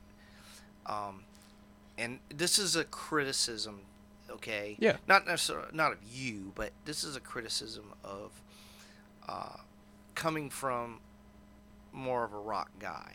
yeah, All right, which is which is me, but um, I have a personal issue with. To me, uh, I think a good song. Uh, well, let me say it this way: a good song is a good song is a good song. Okay. Yeah. I don't care what Mhm. genre it comes from. Yeah. But having said that, I would rather have someone sit down with an acoustic guitar, sit down with or with a guitar player and sing a song. I don't care what style, Yeah. sing a song, and if it comes across on an acoustic guitar or a piano, if you have a piano, because you're actually playing an instrument. Yeah. Okay. Clearly, I use effects on guitar and stuff like that, so you know I I do have a sound reproduction and things like that. But it all comes from my hands, yeah, and that's one of the things I've always had a little problem with in the hip hop genre, is because to me, if you didn't have a producer, mhm, could could could a rap artist sit down with an acoustic guitar? And I know there there are plenty of there are plenty of really great musicians that are in uh, uh, like Queen Latifah. yeah. Okay, Queen Latifah, that girl can sing. Yeah. I've heard her sing. Or like uh, And to Malone. me, it's a waste that she raps Yeah. because she can Yeah. sing. yeah, I mean, she's got a voice. It's amazing. But she raps. Yeah. Okay. Now, I guess if that's her thing, that's her thing, and that's fine. But to me, as a as a musician, I I find it a little distasteful. I'm gonna Yeah. use that term. Yeah. When I hear someone saying that they have a producer to produce beats for them, well, why don't you get an instrument, learn how to play it, and do it that way? Now, what would your response? eh, You hear what I'm saying? I'm, Yeah, yeah, yeah. I'm, Yeah. I'm, I'm really trying to. I'm trying to be as transparent as possible. Yeah. What would your response be to that? I feel like producers nowadays are the just like a modern version of Bach or Beethoven or something. Like they take the strings, the the trumpets and the low strings, the high strings, And so they everything, arrange. Yeah. Yeah. and they arrange it, but it it's a beat. It all comes together, but at the same time, they had to find the sound that they wanted to Okay. they had to program because most of them have like a synth. They'll play like a melody that the beat cent- like um, centers around. They start with a melody.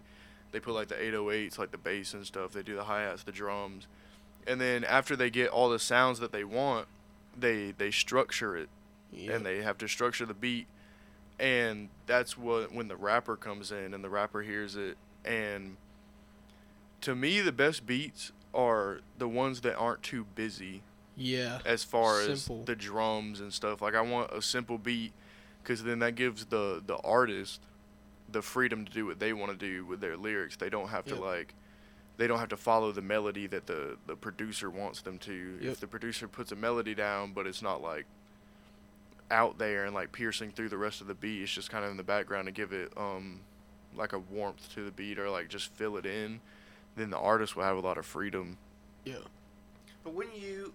But wouldn't you? Okay. You're making a distinction between the producer and the artist, and to me, the artist should be the one that does that everything. that in in other words, to me, a producer should be the person who essentially helps you get your vision. yeah. Okay, so in other words, and that includes that everything from uh, the recording studio you're going to be in to the you know to the the- you know the mics and the system you're going to use and and things of that nature all that but that doesn't have anything to do i'm the one that's writing the songs Yeah. Mm-hmm. i'm the one that's you know i'm the artist you know i'm the one playing the instrument i'm you know it's your job to help me get my vision Yeah. not I don't I don't want the producer telling me how my music should go. Yeah. Yeah. And, And I, that's that's that's something that I yeah, have a problem and, with. And, and that's um how me and Adam are too. Because whenever we get into somebody else's studio, and they try to direct us in a certain direction, um, you know, and I, I'll take any constructive criticism from anybody, you know, but I, w- you know, I'm not gonna change what I want to do, just because the producer wants me to do something different. Because I mean, if we're going to the producer so he can make our beats or make our songs, yeah, then for are you really the artist? exactly? Yeah. Yeah. And that's that's kind of what I'm saying. Um, uh, you know, I did I did an interview with uh, Chris DeLauder, who is my nephew, and uh, he he plays around town, and uh, he had a band back when he was 15, 16, and it was called Trisha's Fault, which I thought was a great name for a band, by the way, and um, they we brought them out to our studio. Now, my drummer, because it was his studio, and, and he was running, he was engineering. Yeah. My job, because I was the producer, my job, I told the guys, I said, look, I'm not here to write your songs for you. These are your songs. I have no vested interest in I you know I can't say I like this one better. I mean there were songs that I liked better than others, but I I'm not that's not what I'm here to do. I'm I'm here to help you get your project out. So I was I would do things like uh, their bass player at the time. He was a great energetic guy, but because he was jumping around and playing, you know, he missed parts. That's fine when you're playing live. You can get Yeah. away with stuff like that. Yeah. But when you're recording, nobody can nobody can see you um, when you when you're playing a CD or an MP3, no one can see you jumping around. Yeah. Yeah. They- you know, so I had to go in. I had to say, dude, everybody's playing and you're all together, but you're out of tune. And uh, so show me what you're playing. And I'm not here to rewrite your part for you. I'm not trying to write your part for you. Yeah. If those are the series of notes that you need to play, that's fine. But you need to make sure that you hit those notes. Yeah. Okay, so I wasn't trying to rewrite his part. I was simply trying to make sure that he was playing the part Yeah. correctly, as so that when you hear it back, it sounds like it's supposed to be there. Okay, that's different. That's producing. Yeah. Okay, that is making sure that the project is moving along and progressing. Yeah. Okay. Now there are great producers that do tend to contribute. I know, um, in the case of Def Leppard, it was Mutt Lange who was like they would call him like the sixth member of the band because you know he had an influence on the writing and stuff like that. If that's the way they want to do it, that's fine.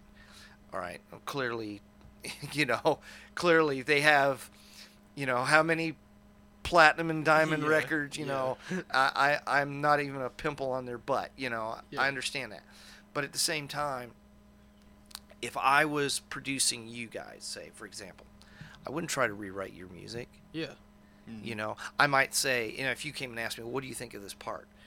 You know, uh, that's not really the right question. The question is, what do you think of this part? Yeah. Exactly. Is this part, you know, now, I mean, if you're singing out of tune, I can say, dude, is that what you want? Yeah, because for real. you're singing out of tune here.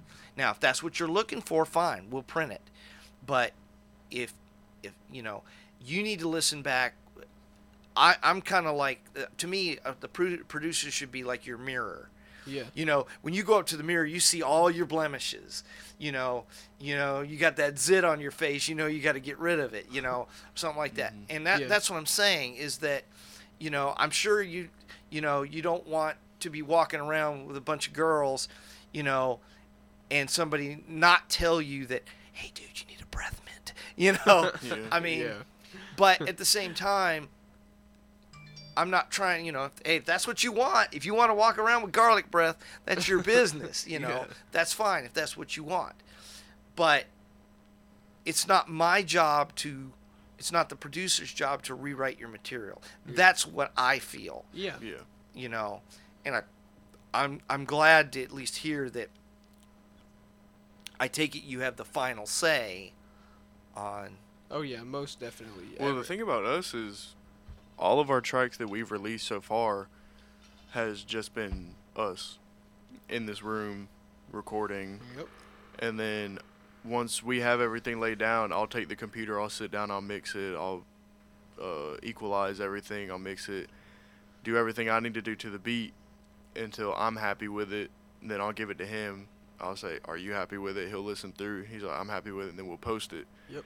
We haven't ever had a, a outside entity Telling giving us us feedback. It's really just And- been us and what we want to do with the music. This is actually the first time that we're going to a studio to This record. Sunday, yeah, because uh, Sunday we're going to studio to record, but out the producer that's going to um you know record our stuff, he knows us and he knows what we want. We would never like go to a producer that's trying to tell us how to write our music. and, and that's good. That's Yeah. that's you know Yeah, he actually he listens to the music. He knows what he knows the what we direction that we're probably going to take it in. He knows everything.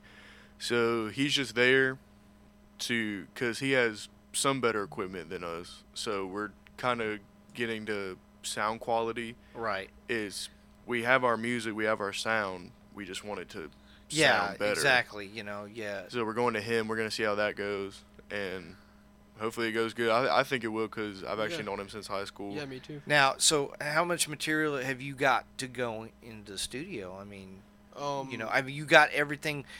Yeah, I mean, I'm when I say everything ready to go, I obviously there's things that got to be polished and whatnot. Yeah. But I mean, uh, maybe a rewrite here or there, or you know, Yeah. Um, something to make it work. so- but do you have enough material to, to go in? he has stuff Yeah. written. I have ideas, but I don't have anything written because, like I said earlier, I don't write anything until I'm in the studio because that's whenever I can write um, efficiently. Is that because it's the pressure, or is It's it? not the pressure. It's just that I feel like I feel a motivation whenever I'm in the studio. I feel like, Oh, I and, see. And, and it's like something with my mind. Like it's just like I come up with like literally the smoothest bars whenever I'm in the studio. Like with me, I I have all my stuff written.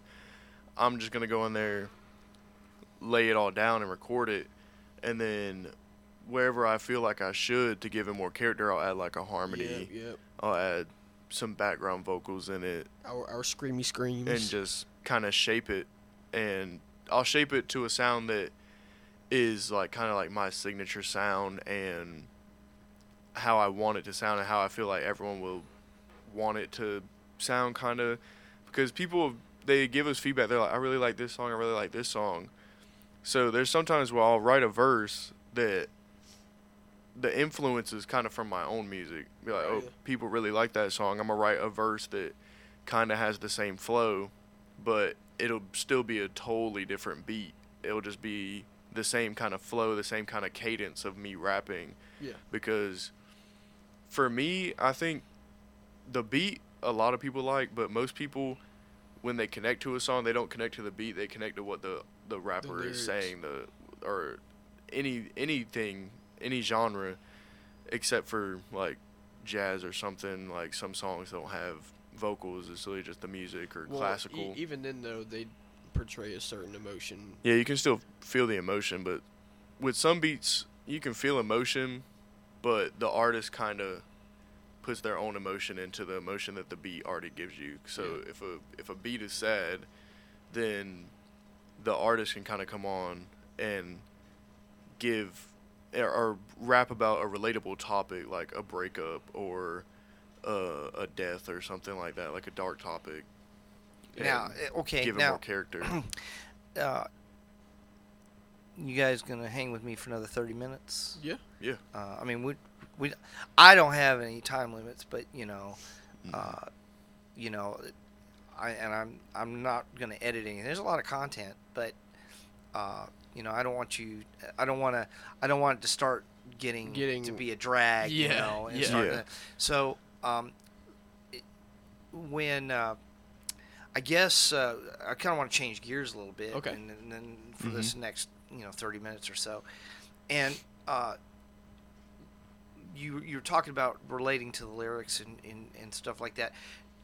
Are you um, who are you trying to connect with? Now, now you, I mean, you kind of you kind of liken it, but are you are you trying to connect with just say your generation, Yeah. or are you trying to connect with anybody? What what Um, what what are you trying to? And when I say connect, I, I have to I have to, to kind of pin that down. A little Yeah.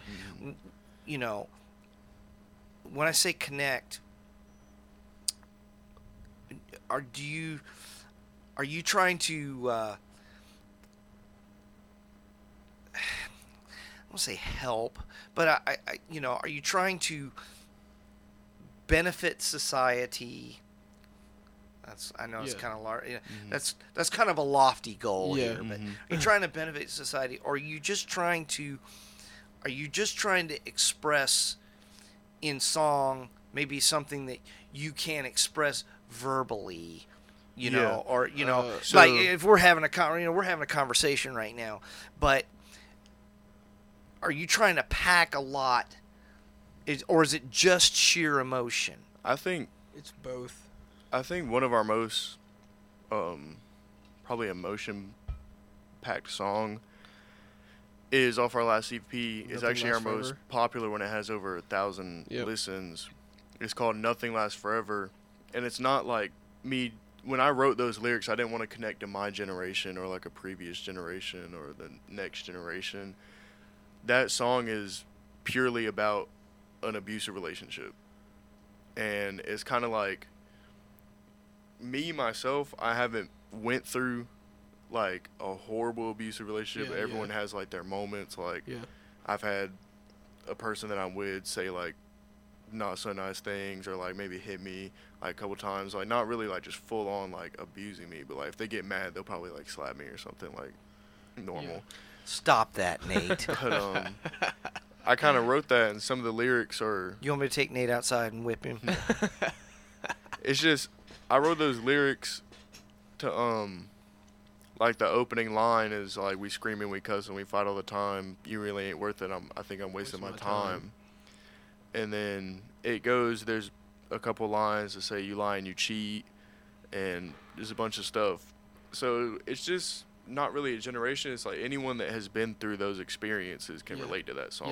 Yeah, and um, I feel like um, uh, not really. And I said relate to our age, but um, you know, now that I think about it, I mean, I, I guess it's not really our age because really anybody can um, you know, listen to our music and get something from it. Um, Sunflower Daisies. That's that's our second most popular song, and um, it literally has like no cussing. You know, it's not like it's literally just talking about a girl that's you know my sunflower, my you know my daisy, and you know, honestly, most of our songs are about a girl. Um, because that's what's Aren't they always? yeah, Yeah. yeah, and and and that's honestly um what's uh popular nowadays too is singing about a relationship or talking about a relationship. Yeah, one of the biggest artists to come up within the past like four years. He actually just um passed away in December. Juice WRLD. Oh my God. His first album was an album that he wrote after a breakup, Yeah. and he just talked about uh, depression, drug addiction to He- like deal with it. In in his most popular song, he used um uh Sting's, Sting's. Uh, guitar Mhm. um uh and it was um you know like the dun dun dun dun dun dun I forget what it's called um Something heart, yeah yeah it's like love of my heart or something. the, the shape of my heart Shape of my heart. okay. yeah He and, um, sampled Shape of My yeah Heart. and, and it's called Lucid Dreams um and that's like his most popular song Yeah, and, like some of his lyrics were like, "I still see your shadows in my room, can't, take, back the love that I gave you."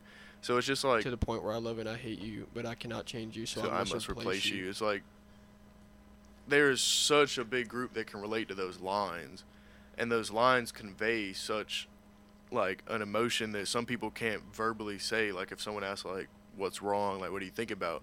They're not gonna say like, "Oh, I can't take back the love I gave that girl." Like, I feel like I love and I hate her and stuff. Like a lot of people won't say that, but if they're by themselves, they'll put their headphones in and listen to that music, and it almost gives them a feeling of they're not the only one Yeah. even though for me personally i've gone through some of the stuff i rapped about i've gone through but some of the stuff i rap about it's my friends that have told me their stories and i, I don't like blatantly call them out and name them in my songs but i'll rap about their experiences that they've And told Right, me and right. stuff And then some of our songs are like completely fantasies. Like our um, song that we're about to release is called GT 500. It's literally just talking about whipping around in a GT 500.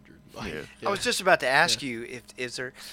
It, it seems, you know, when you talk about relationships, it always seems like it, it's bad. Yeah. You know, you know, and but it, it, sometimes, I,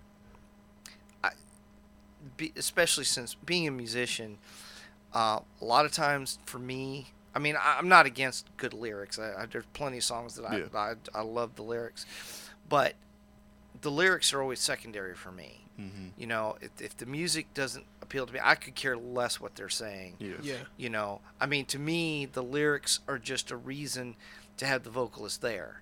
Now, I like great vocals, but let's let's you know that's, and of course, I'm a guitar player, so naturally I'm gonna think that. Yeah. But having said that, I'll tell you some of the songs that I love the most are the ones that are just hysterical. You know, just Mhm. just fun for the sake of being fun. You know, and uh, not I'm not necessarily meaning a party song or something, but just you know, uh, a song that that is really just a joke or something like that. To me, it doesn't always have to have some deep meaning.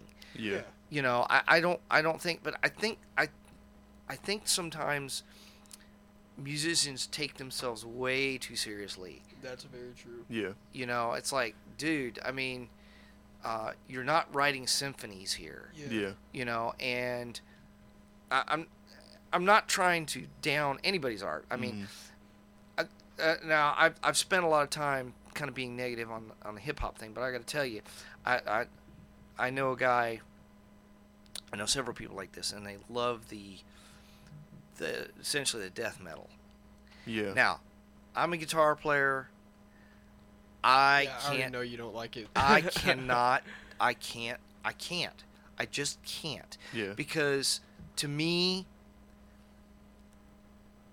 uh, It's just what's not the- musically what's the, well appealing it, to it's you. not only is it not it's not just musically not a musically appealing i can't understand anything now having i Yeah. just said Mhm. that sometimes the lyrics don't have to have deep meaning Yeah. yeah and that they're almost secondary to me but at the same time you got a guy on there sounding like he's cookie monster gargling razor blades And- i got a problem with yeah, that and and Yeah. that's actually what our band is like. You know, I'm the vocalist, Yeah. and and it took me a while to figure out how to do those types of vocals, but you know, I finally got it down, and, and that's the kind of stuff that we do. Is that and heavy, understand i'm not slamming Yeah, yeah, you of for it i'm simply saying that to me Yeah, as if you're trying to get across a lyric, whether it's deep or even just whipping around in a in a sports car, yeah. you know, or on a motorcycle or something like that, it's got to make some kind of sense. yeah. yeah And Um, that's where I'll give I'll give the rappers credit on that because at least you can understand yeah everything that they're saying. You may not See- want to all the time, but you know, With- whereas I, I can't I Yeah. can't Yeah. The thing the thing that helps me write is I kind of pick a story. Like I pick a story in my head or like I think of a story and I just find a way to put rhymes together to tell the story. right. yeah, Pretty much cuz one of our songs trying to get you it's about us or you as a person whoever's listening. You go to like a party or and you meet this girl and she's not really like messing with you. She doesn't give you any time of day. Like she doesn't talk to you, even though you try flirting with her. And then you go to another party, same girl's there, but this time like you have like jewelry on, you have Right. all stuff. You have a bunch of people with you, you have a bunch of other girls, and it's like one of the lines in the song it's really emphasized because it's it's Why, this why, why, why? yeah there's there's this repetition that goes on in the beat where it cuts off and then it just repeats the same thing four times for a whole bar. And i mixed it to where he he ends up saying he's like why? And then the beat is like doom doom doom doom. And it keeps going so it's like why why why why? Why didn't you notice me like the first Maybe it's time because of all my He's like maybe he and it's like why didn't you notice me the first time and then it's like you noticed me the second time but maybe it's just because I'm wearing jewelry and like all Maybe these other girls are around girls me are upon me. and That's stuff just like what that. It takes for you to notice me. and it's like it's just a story to tell Yeah. because it's not really about like that song isn't like about like a relationship or anything it's just like it's like your own thoughts it's kind of like a Yeah. song about someone's thoughts like about why didn't she notice me why did she notice me all of a sudden now and that we've all been Yeah. there. Oh, yeah, most definitely. Your generation, my generation, we've Yeah. all been there. Um, Yeah. an- Um, another thing though with the uh, the um like deathcore metal um the um appeal I, I feel like the the appeal um for everyone else that does listen to it um you know me included the reason why I like it uh, especially the vocals is because it's you hear it and you're like you know dang like you know this sounds like you know it makes you want to mosh yeah, it, it sounds like really heavy. You know, it's it, it, it makes me want to you know like like you know go crazy and stuff like that. And that's probably because I know people personally that don't listen to the music but love going to those concerts just because um, they're hearing the music and they're like, yeah, you know, like I can message people up at the mosh pit. You know, I can jump around and have fun with everybody, stuff like that. And that's that. I'm pretty sure that's why people like the music. Um, I, at least that's why I like it. It's just because it's Yeah. it's the type of music where where it just makes me want to go like crazy. It's just f- full energy. Whenever I'm on stage, especially at this performance March 7th, you know, I'm, I'm definitely gonna go crazy on the stage while I'm. Yeah, we So- actually had a friend from work, uh, where we both work at. He came to our performance to see us open, and He doesn't listen to metal. yeah, he doesn't he doesn't listen to metal at all, and especially because the type of metal and rock that they play is such a specific genre It's of like punk. punk. Well, I think maybe that they, they, they, they want the kind of counterbalance, Yeah. you know. Are you Yeah. familiar with the song Psychovision? I'm not. Yeah, I'm not either, but I just remember like literally hearing that song while they performed it, and like I was like literally going crazy. I was like, "Yo, I've never Yeah. heard this before, but this is lit," you know? Yeah. Careful, I don't want to have to pay royalties, okay? but um, our friend from work, he's he's actually a rapper. He likes rap, so he came to see us. He was like, "Yeah, I'll check the boys out. I'll come. I'll come see y'all." And we told him we were like, "You can leave if you want after us, but if you want to like see like a different side of music that maybe you haven't ever listened to before, maybe you should stay." And then he actually got there and he was like, "Oh, you guys got drinks and everything." He was like, "I'm gonna stay." So he actually stayed, and then they started playing, and I'm over here like doing my own stuff after our performance, and they're going on because they just went on right after us. right. So I'm still getting my stuff together, putting stuff away, setting everything off to the side, and then I turn around and our friend that's like super into rap, he makes his own rap music from work. I see him just jump into the mosh pit and he starts moshing when everyone Yeah. jumps Right, around. right, right. And then he's like going up and recording them and stuff Right. like on stage and like he's jumping up with the crowd and stuff. Yeah, and he. And he came up to us after. He was like, "Man, I don't listen to metal music, but I had fun with that stuff." Like, And you know, it's funny that you say that. You, you mentioned I was going to actually talk about this a little bit, so I'm just going to touch on it because I know we're getting ready to wind down. But um, I I started getting into watching these YouTube videos where uh, people that you would not normally think like get into metal, Yeah. and they're Yeah. reviewing metal albums because you know some of these oh, guys. I've seen that. you know, I mean, there's several different ones. like, there's a like bunch of them. hip hop heads. Yeah, hip, yeah, to- exactly. Yeah. And they're and they're they're they're because now they're they're hearing this stuff fresh. They're not, you know, they only maybe they know the name. You know, like you said, Metallica. You know, they only know the name. They they've heard the name, but they've never heard the music. Yeah. And then they go back and they listen to the classics. You know, like Yeah. Master of Puppets, and they're like, or one. or one, and they're like. Or, or they see like Eddie Van Halen doing his live solo, or they see Stevie Ray Vaughan. That's a big one, you know. And they're Mhm. like, "Why haven't I heard this? Yeah. Yeah. why haven't I heard this? And I I think there's a myriad of reasons, but Yeah. I, I noticed rea- and the reaction on their faces seems to be pretty genuine. Yeah. And they're, they're looking and they're like, this is not at all what I thought it was going to be. Yeah. And Yeah. it's like, They develop like an a, a appreciation for yeah, it. it's like you know, clearly this, you know, like and you, I watch these guys and they're looking at Stevie Ray Vaughan. And they're like, I don't know what he's doing, but how can anybody do that? Or you know, Yeah. they they listen to Metallica and they're like, you, you know, like when they listen to Master of Puppets, they're like, well, they're obviously talking about drugs. You know, they're obviously talking, you know, in that song, but I mean, that's powerful. You know, they, Yeah. they they're they're they're they're catching the, the, the, the power. They're catching, and that's great. I, I I'm glad to see that because then it, it, it you know they're like, I've been so immersed in this Mhm. that I've totally missed this. Yeah, that's that. That was kind of my goal because when I talked to him, I told him to stay because with me, I have an appreciation for all types of music. Like, there's days where I'll listen to like Clair de Lune by like Claude De- Debussy and stuff with classical piano, and then I'll listen to jazz or I'll listen to metal or I'll listen to So you got a wide palette, yeah. yeah. like my Spotify is nothing but country, jazz, classical, rap, Which is so funny because it's so funny because that's not where I've heard a lot of metal artists will say, you know, yeah, you know, I mean, I play metal, but They don't listen to it. I I'm like, you know, I I I just need a break from it because you know, Yeah. especially in a band that's a touring band, Yeah. you know, Yeah. I mean, you Oh you know, you're you're you're playing it, you're rehearsing it, you're writing it, you're you're playing it on tour night after night after Yeah. night. You know, I even get that. I mean, there have been Yeah. times I I remember, you know, I used to drive long distance um, up to Ohio, and I, you know, I'd be, you know, tape after tape, and then eventually I'd be like, man, I'm punch drunk. You know, I just need to. I need something different. Yeah. And Yeah. you know, I'd pop on a country station, or I'd pop on. Believe it or not, I'd pop on a Southern gospel station, and I'm not a big fan of it, even though I was raised Yeah. on it. I'm not a big fan of it, but I was just like, man, I just gotta have something different. Yeah, that's why I try to like if someone tells me, because normally when I meet someone, I ask them like, "What type of music do you listen to? Who's your favorite artist?"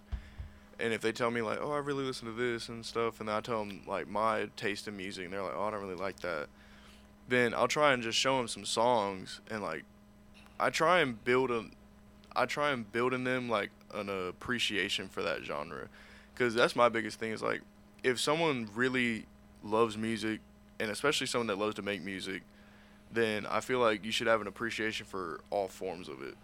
But you know, appreciation. There is a difference between appreciation and like, Yeah. Yeah. because Yeah. I, you know, I mean, and there's even rock artists that I can appreciate, Yeah. but I don't like them. Yeah. Yeah, that's my too. biggest thing. Like, I, I don't want them to try and like the genre. I just want them to understand why people like that right, genre. right, right, yeah, I- I can see, And then I can see that. that's that's well, that's what I kind try of why. I, that's one of the reasons why I wanted to interview Mhm. you and Nate. I wanted, and I say interview. I want to have a conversation with you. Yeah. That's the reason why is because, see, you know, I invested, I invested time and, and, and effort in you Yeah. to go apply music, and I even told you, I said, look, you know, do do with it, do something with it, do you Yeah. know, and you are. You're just not exactly doing it the way that I would have necessarily envisioned. I'm not saying that's bad. I'm just saying that that's, you know, hey, cut me some slack. Yeah. Uh, you know. Yeah, and I- and literally the stuff that you've showed me, I still use. To yeah, you day. use it, and Yeah. and and and you you apply it. You just your your vision is different from mine. Yeah.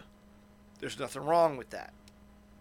And so that's one of the reasons why I wanted to have this conversation is to kind of have a meeting of the minds because it's very clear that you guys are hitting something. You're you're you're Yeah. you're, you're, you're you've managed to at least generate a buzz. There, there there's something about that, that people are digging Yeah. and so you know you can't ignore that and plus you know i kind of wanted to i kind of wanted to help you know give you a little Yeah. you know with you know with all my two listeners Yeah. uh, you know but now as we wind down, I I, kind of do. There's a couple things that I like to I like to do Okay. uh, to to start winding down. Uh, number one, uh, I have a pet peeve of the episode. All right, Gotcha. and since I'm I have yeah I'm not doing a monologue now, so since I I have guests, uh, co-hosts, if you will. Yeah. Um, why don't you kind of tell me what your pet peeves are, uh, or give me give me one pet Mhm. peeve. Well, that was the one that I was talking about earlier with releasing music that I feel like I didn't put enough emotion into. Yeah. But one big pet peeve is like loud chewers or like people Oh that chew with their mouth god! open. Don't even get me started. Yeah. Yeah. I'm like- sorry. I, I'm sorry, guys. I didn't mean to do Yeah. that. Yeah. Yeah, especially if it's like Loud if chewers. it's like a table of us. Like there's times where we go out to eat with our friends and I just want to like look at one of them and just be like, Yeah. Stop. "Leave." Stop now. You, you should write a song about loud chewers. you know. yeah. Facts. All right. What about you? Um, so uh, you know, I vape. Um, I hate it whenever people ask for my vape, and then literally hit it dry, and then give it back to me. My coil's burn. Burnt. or and I'm like, are you kidding me? Like, or I tell them I'm like, you know, ta go easy on it. Because then I have to go and then pay twenty, uh, five to twenty dollars on a new bottle of juice, a new pod, whatever. And I'm like, dude, like, and it's the most annoying thing ever because like everybody I hang out with is nicotine fiends, Yeah. and you know, I mean, just have the decency to save me some because it's it's mine, you know.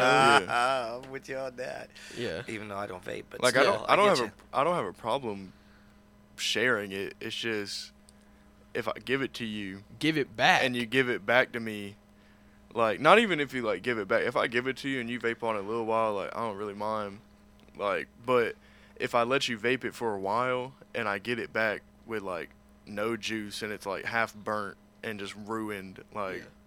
or I'ma if I have- give it to somebody and then they just give it to somebody else, somebody else, somebody I can't find my Yeah. vape. I'm like, yo, come on now. yeah like some people they like just ignore you like i'll give it to you and be like okay give it back or like you can give it to him and then they're just like okay and then like they give it and i'm like make sure i get that Next back thing you know, it's in China somewhere. yeah but then like I'll get I'll give it to someone. I'll be like, hey, let me get that back right after you, and then I get caught up doing something, and then the person just walks off with it, and then like next thing you know, like the whole room is like hitting it, and I get it back, and it's just ruined. yeah. Well, my pet peeve for the episode, and this kind of happened because you know I I got here tonight and then Yeah. I'd forgotten some gear, so I had to go back to the Yeah. house. Well, um, actually, the situation wasn't turned out to be not exactly as it seemed, but this leads to a pet peeve. When I got back to my housing area, as I was going in the entrance, there was two cars. Okay, you you got enough. There was enough room actually for three cars to go. You know, on Callista Circle there, Yeah. but uh, the uh, there was two cars facing out like they were going to leave and they were parked next to each other and one guy was like talking to the other and i pull in there was plenty of room for me to pull in so Yeah. it wasn't it wasn't a big deal but and as it turned out as i was leaving one of the cars was gone and the other one had its hazards on which meant that that car was broke down or there was a problem Yeah. so that doesn't necessarily bother me. But what it does bother me is when I see people like you drive down the road, it could be your neighborhood, or drive down the road, and so and so's got to talk to the other one, and they're right in the middle of the road, Yeah. and they can see traffic's coming, Yeah. but they're going to continue their conversation, Exactly. and they're going to block the road, yeah. and you're you're there. You know, Yeah. and, you know, sometimes people, okay, bye, and they, you know, they'll part ways, and it's no big deal. But they'll Yeah. stand, they'll just sit there Yeah. It's in their cars. yeah. It's like, look, okay, this is a public street. Yeah. I'm trying to get somewhere. If you guys want to talk, pull off to the side and have your chat. and that's just Fayetteville drivers for you. Period. well, it is. Yeah. Uh, Yeah. Oh my gosh! So Fayetteville that's my that's my Whew. pet peeve of the episode.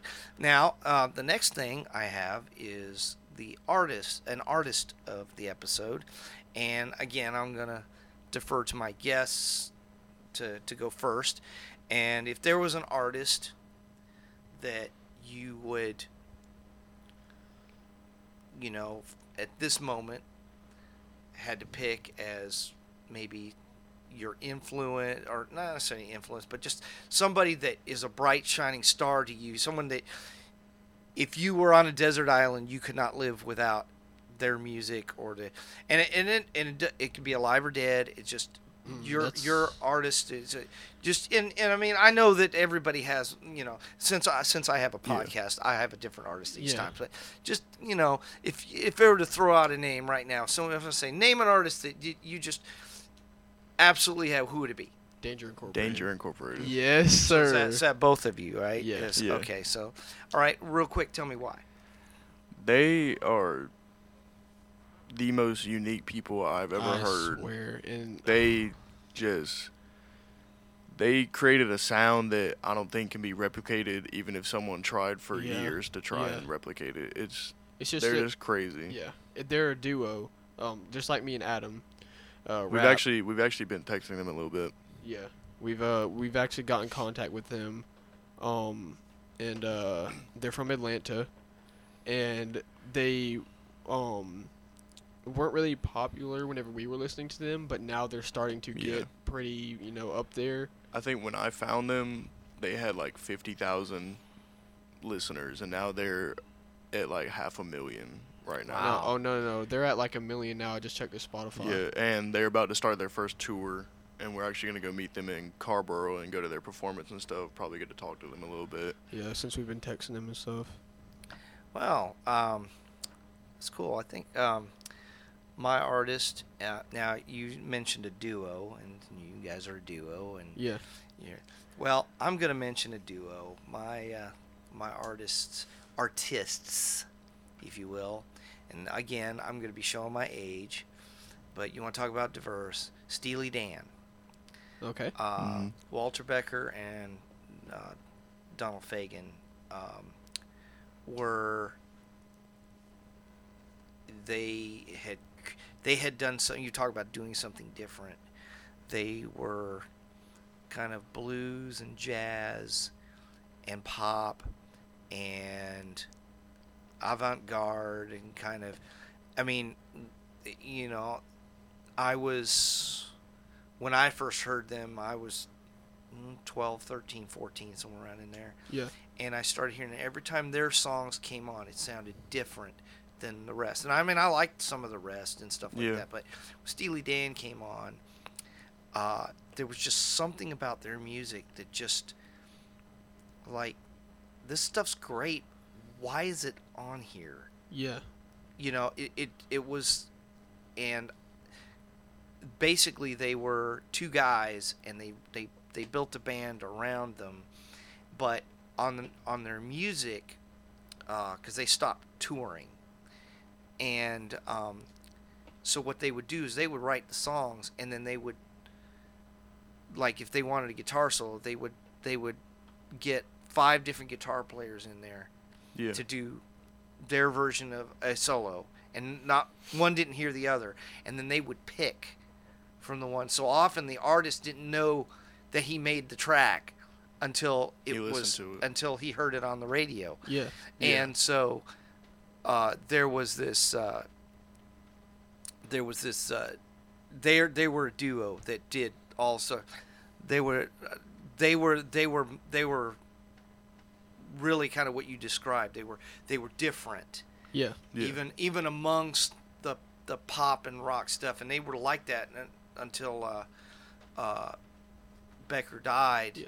um, a couple years ago and uh, so that would be my and and by the way remember I mentioned Toto right Yeah. well some of those studio musicians that played with uh, Steely Dan mm-hmm. were also some of those musicians that Oh. play- they were all they were all over those records. Yeah. Diana I bet, man. Ross, uh, Stevie Wonder, It's like an all-star all- team. Just oh yeah, I mean these that's how they made their money, dude. I'm telling you. So that's that's my artist of the episode. Now, in wrapping this up,